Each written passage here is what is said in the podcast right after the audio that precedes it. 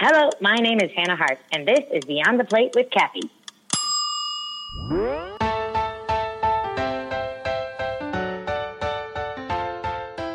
You know, people always say strike while the iron's hot, and I believe in making the iron hot by continually striking, if that makes any sense. Even if you find yourself in an advantageous position, just keep things going because, you know, right now you're physically able to, really.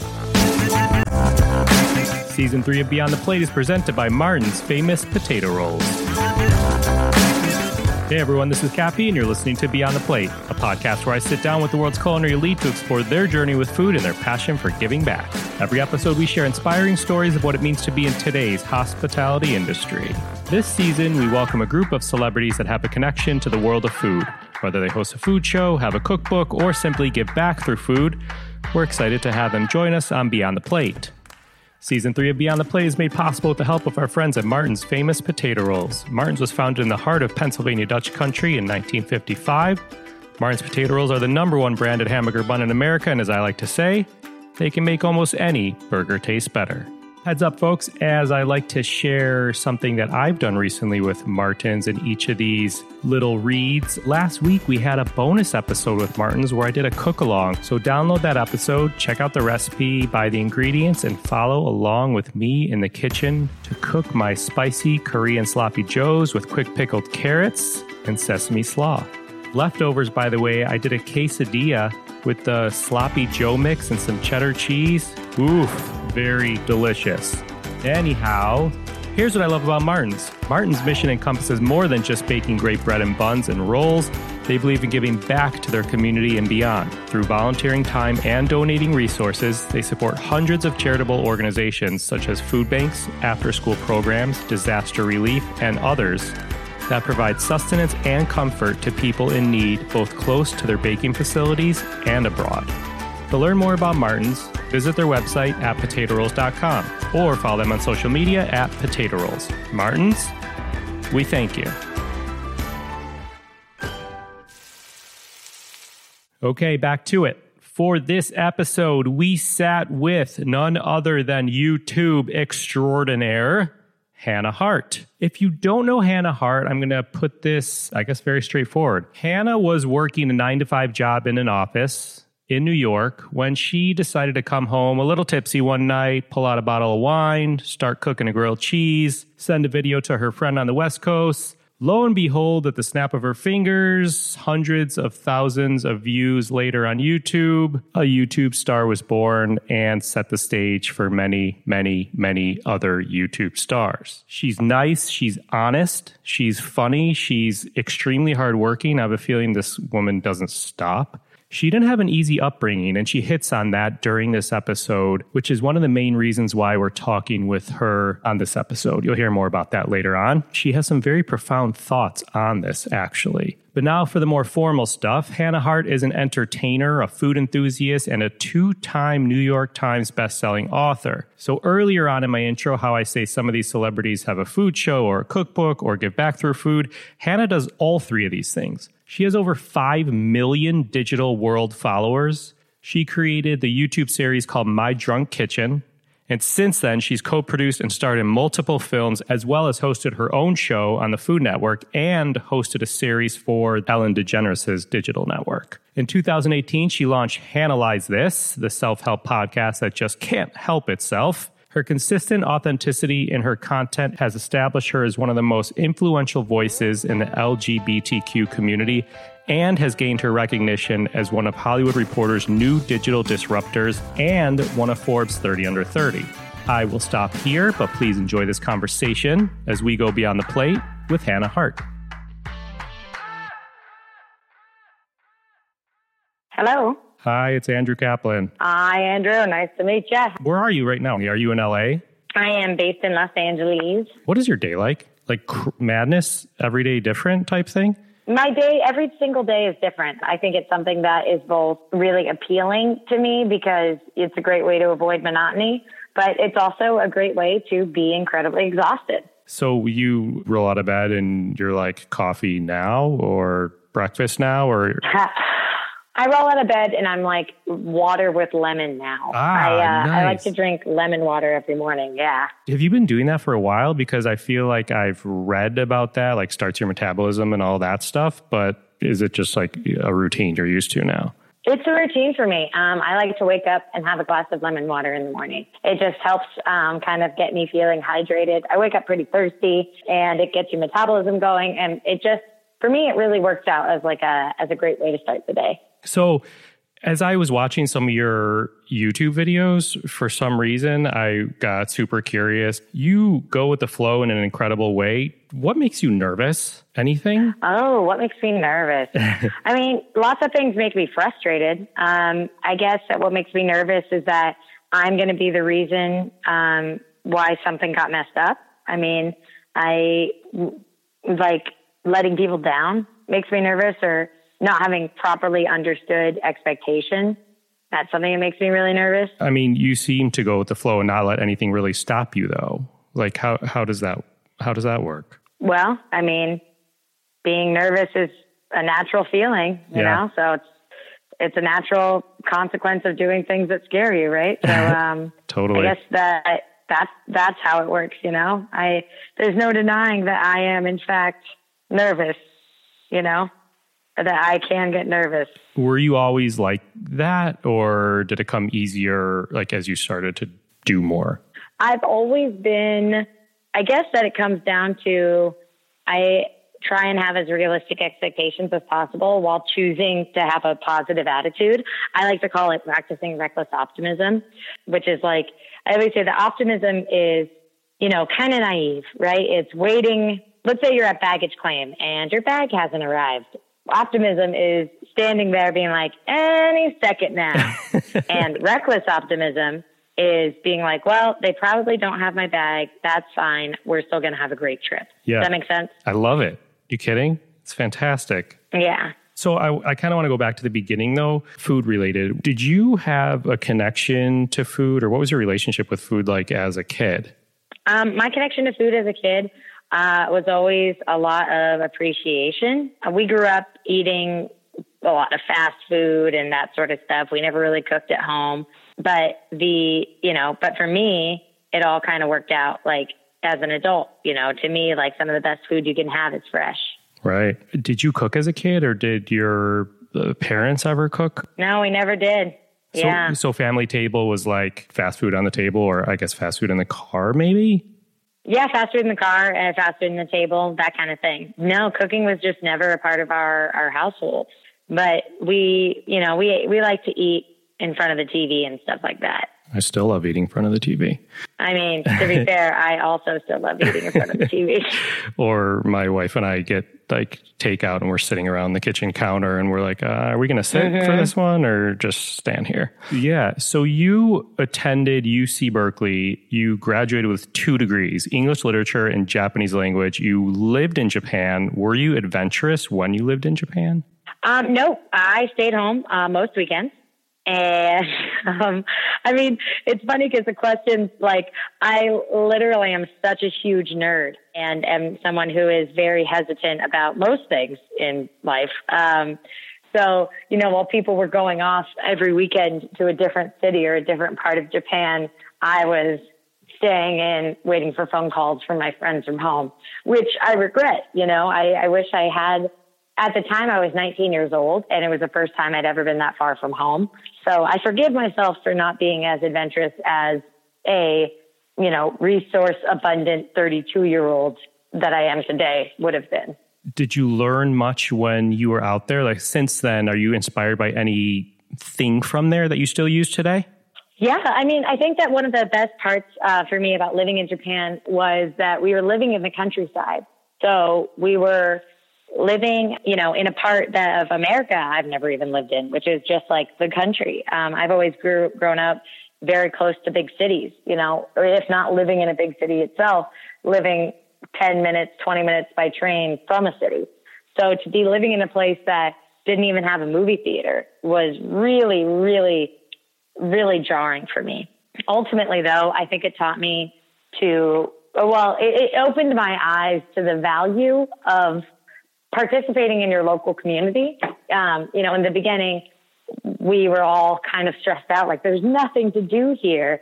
But then we just had to kind of clear our vision and see that there was lots to do here, you know, like the school festivals or going down and watching the local basketball game, you know, um, just kind of slowing down and focusing in on what the community was doing as opposed to waiting for something from the outside to come entertain us.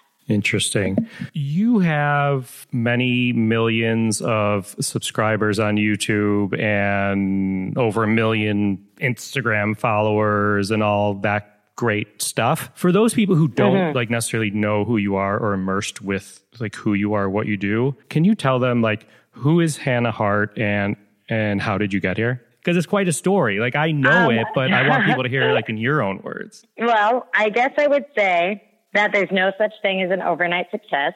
Um, so that's a good thing to know at the start of this story. I'm someone who made a viral video for a friend, uh, made a video for a friend of mine that went viral in 2011. I'm an entrepreneur and the space I work in is entertainment. That's kind of how I like to say it, you know, because yeah. I've written books.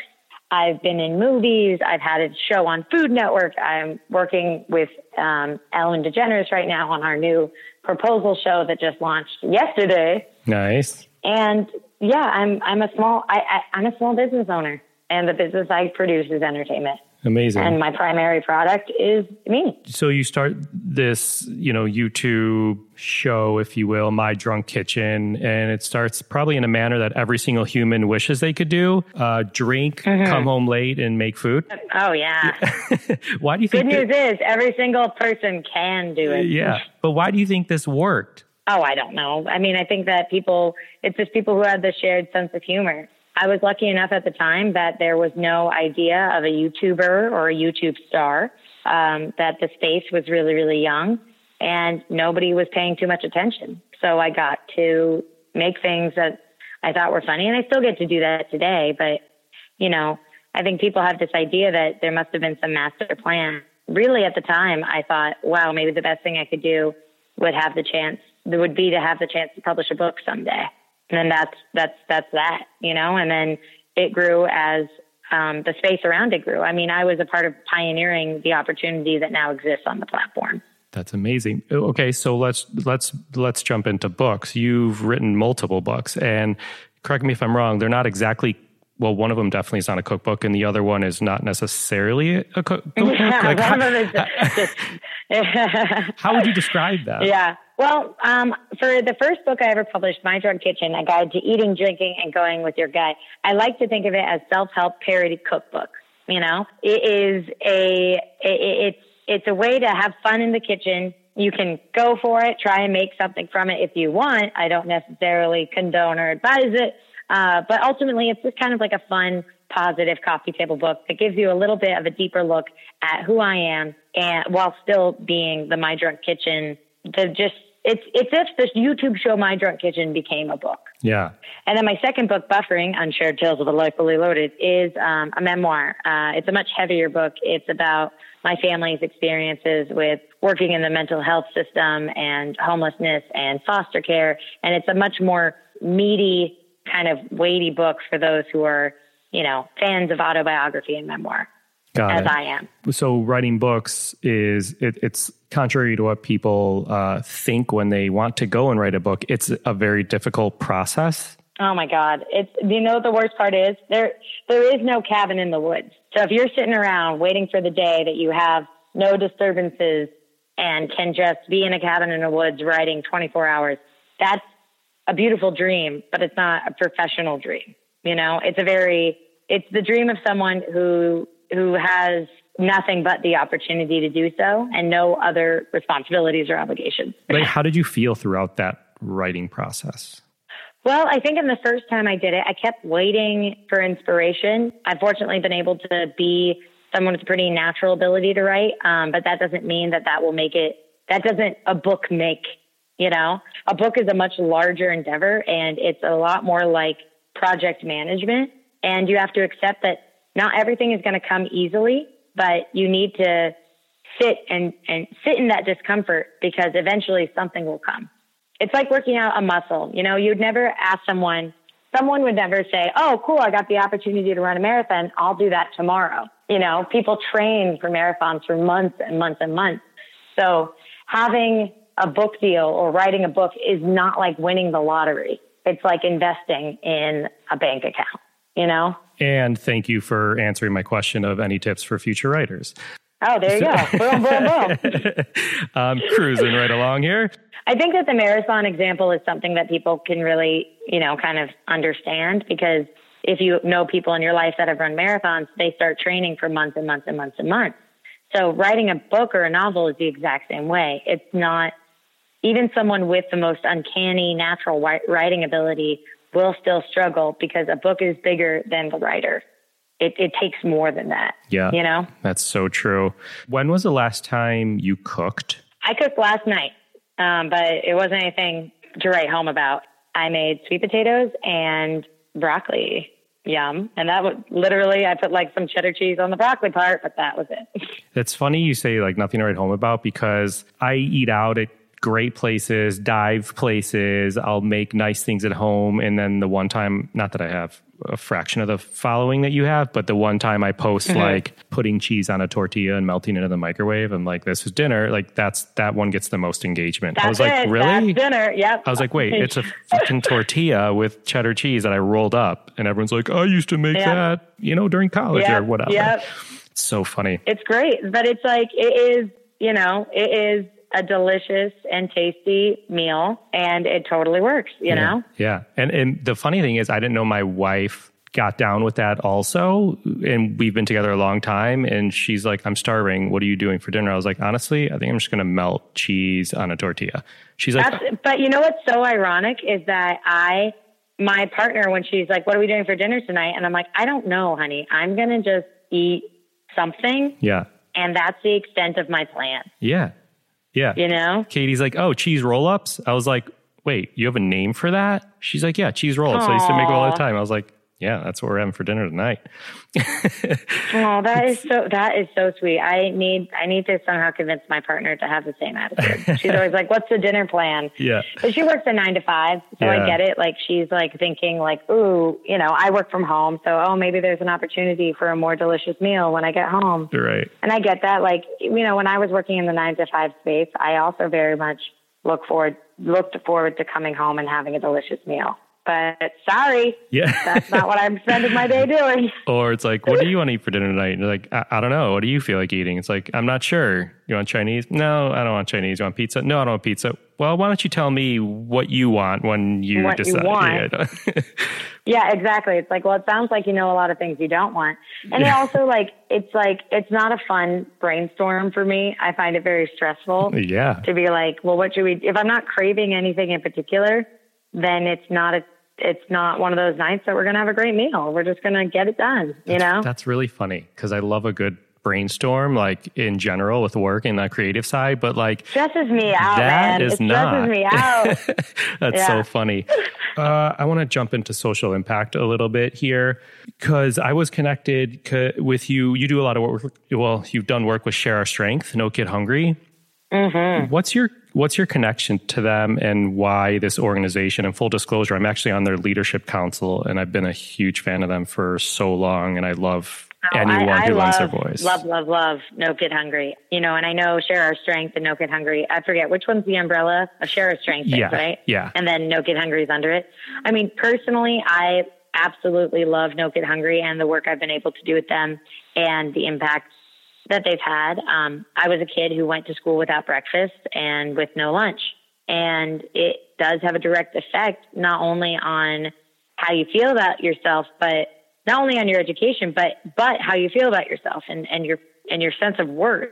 You know, when you're a kid and you're hungry and you start your friends start giving you pieces of lunch, you can get labeled a mooch early on and it makes you feel bad, you know? Or you see them get yelled at by their their parents being like, You can't give them your lunch that's for you. And then you feel bad. And you know i think that a lot of that stuff can get really internalized for kids.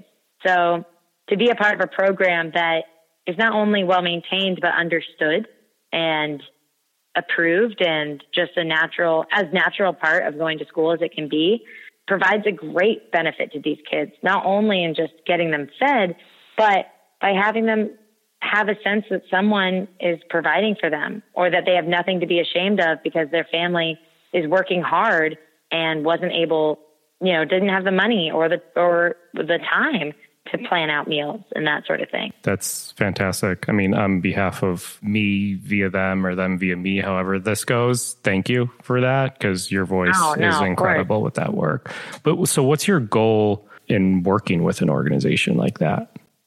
I mean, my goal would be to continue to, I guess, you know, adults blame other adults, but they don't realize that the only people that are receiving it are the children, you know? And when you have families that are like, oh, so and so's parents really need to get their shit together, that's not helpful for the kid. That's not helpful for them. And so to, to normalize community resources as much as we can. That's that's what I'd like to do. We in America have this very backwards idea of what it means to be an American. We think it's about the individual, and I look forward to our nation's maturity and understanding that being an American is only made possible by the existence of other Americans.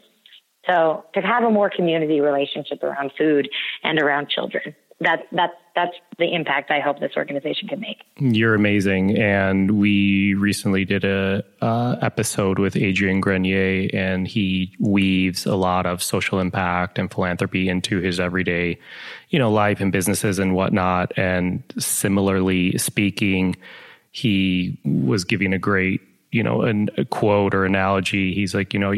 I can't be happy unless my neighbors are happy, and I can't be healthy unless my neighbors are healthy. You know, and it's just like to what you're saying. It's he, he he's basically saying build a dream around you and it becomes your dream type thing. Yes, literally. And it's something that like I find, you know, we live in an area with a lot of homeless people and it around Christmas especially, it just, you know, I'll drive in my car and I'll just I, I mean, honestly, sometimes I'm brought to tears because I'm just like, we can't uh, continue this idea that these people are in that position because they failed at society. They are the examples that society has failed them.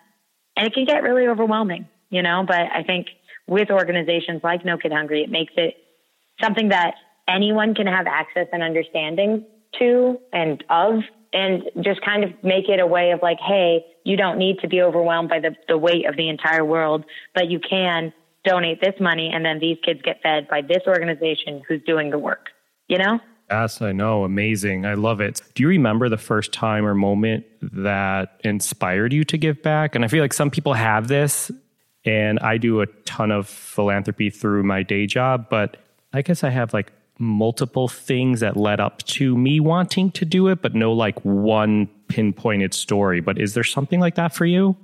I just have been blessed by other people providing for me and me providing for others. I, I don't know. It just, I'm lucky enough to, it doesn't seem like a choice. It seems like as natural as what are like, I don't know. It's, I don't know. I don't know. No, there's not really any real moment. It's just a part of being alive and being fortunate, Sure. I guess. Um, I've always wanted, I've always believed in the sharing of resources. And as I became more and more successful, I'm like, well, it's just too much for one person, you know? By virtue of the fact that I get to do a job that's not making me crazy, I feel really pretty great, you know? Let's switch gears to a quick speed round. Okay. I like starting with what you had for dinner last night, but we got that. So let's Oh, dang. let's name a smell in the kitchen you love. Ooh, um, uh, sauteing garlic, Name a smell in the kitchen you hate. The garbage bag. Name a food guilty pleasure. Ooh, too many. Um, udon, noodles. I love udon, and it's just a big pile of flour, but I love it. What actor actress would you want to play Hannah Hart in a movie? Oh, um, what actor actress would I want to play me in a movie? I don't know. Someone really good. so like, I don't know. I, I don't know. Ah, I don't know that meant much about pop culture, to be honest. All good. All good. Um, Marlon Brando. there you go.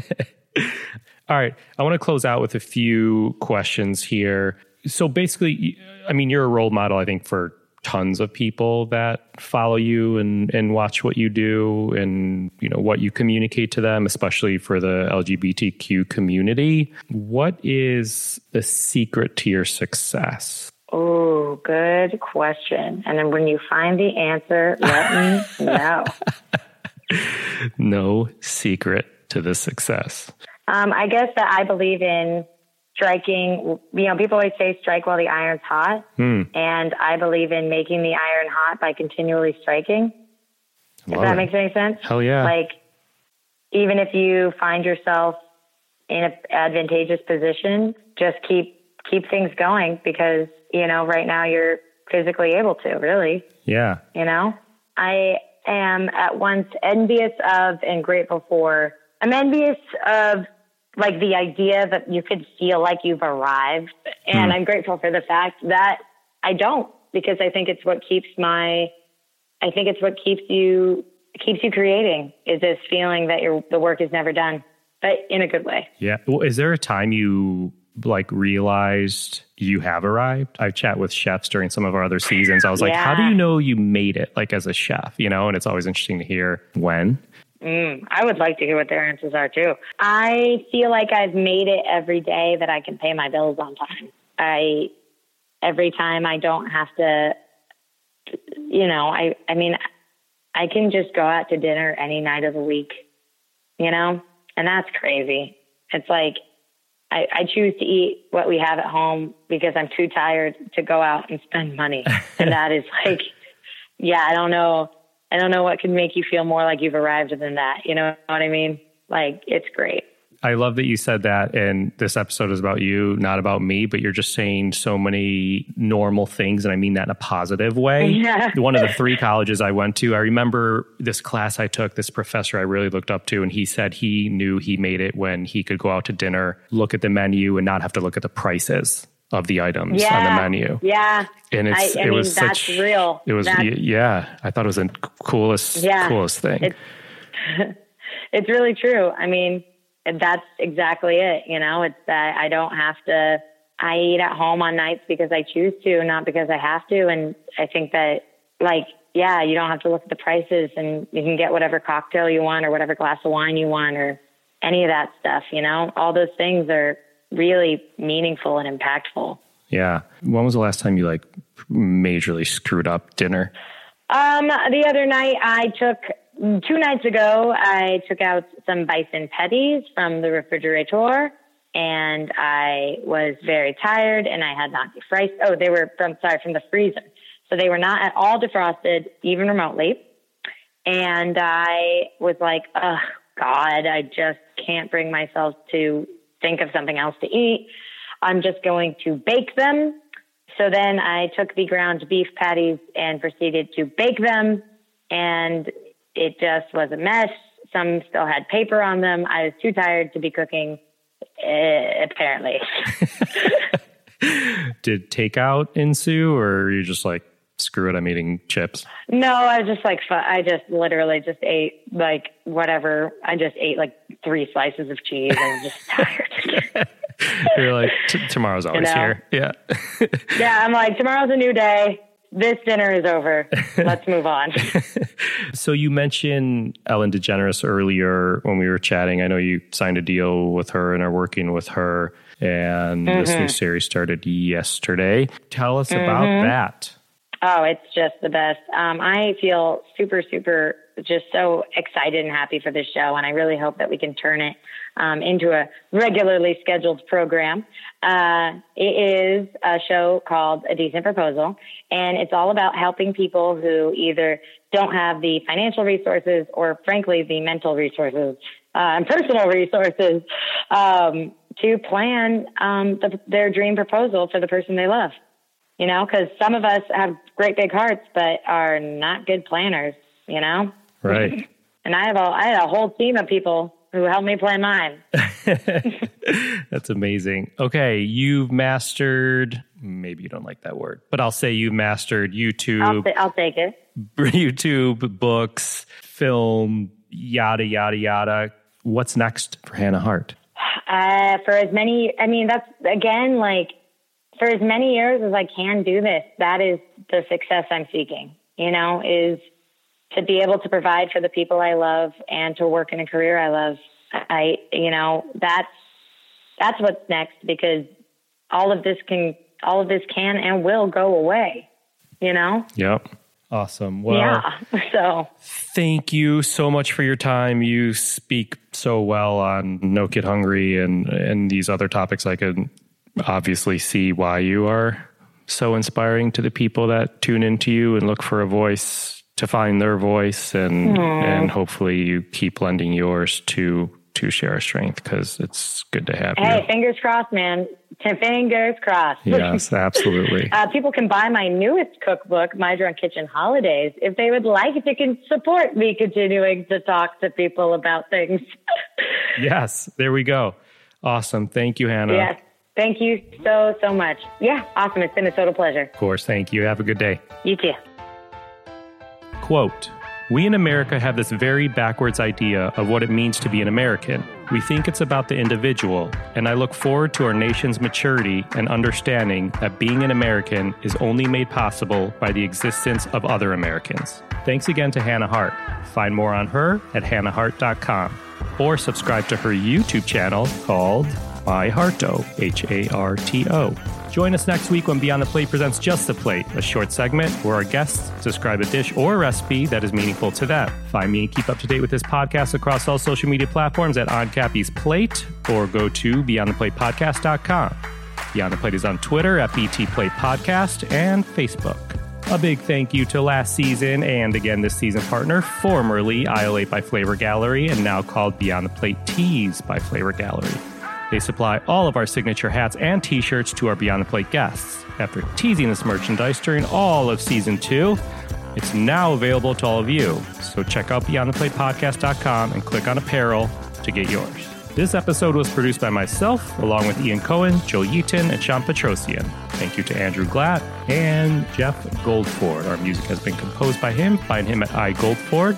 As always, a special shout out to my wife, Katie.